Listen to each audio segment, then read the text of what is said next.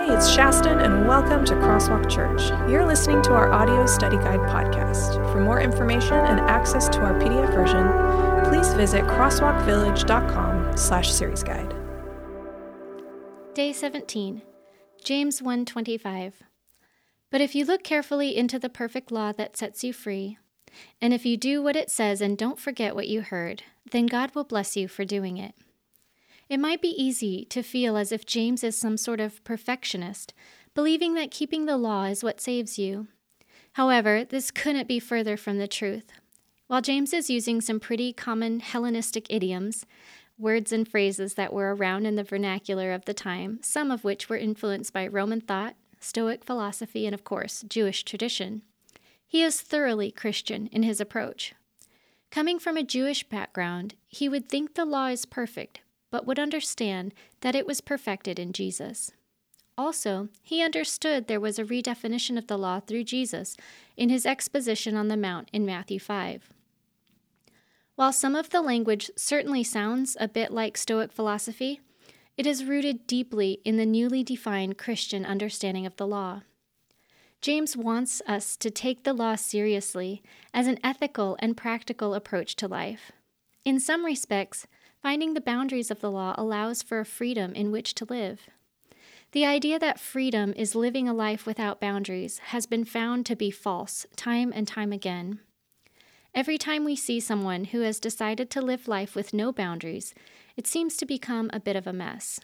I have a friend who has chosen to live his life outside the constraints of society.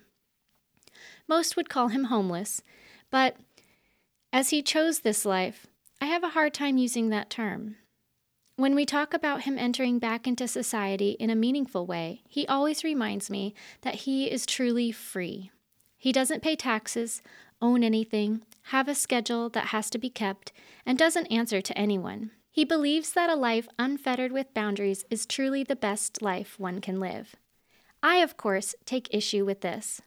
This gentleman has spent time in prison, is often hungry, has no connection with family, and has a significant issue with alcohol and drug use. The boundaries that Scripture sets for us, especially when it comes to ethical and moral living, are important for us and do serve a function. However, that function is not to save, nor has it ever been to save, but rather to help us live with one another more profoundly and with greater propriety. The blessing of God mentioned here can be seen as practical outcomes to living a moral and ethical life. As well, God is glorified in your life when you live a way that not only pleases God, but blesses others. When you are seen as someone who has a deep sense of morality, is honorable, and has integrity, the name of Christ is lifted up through your actions.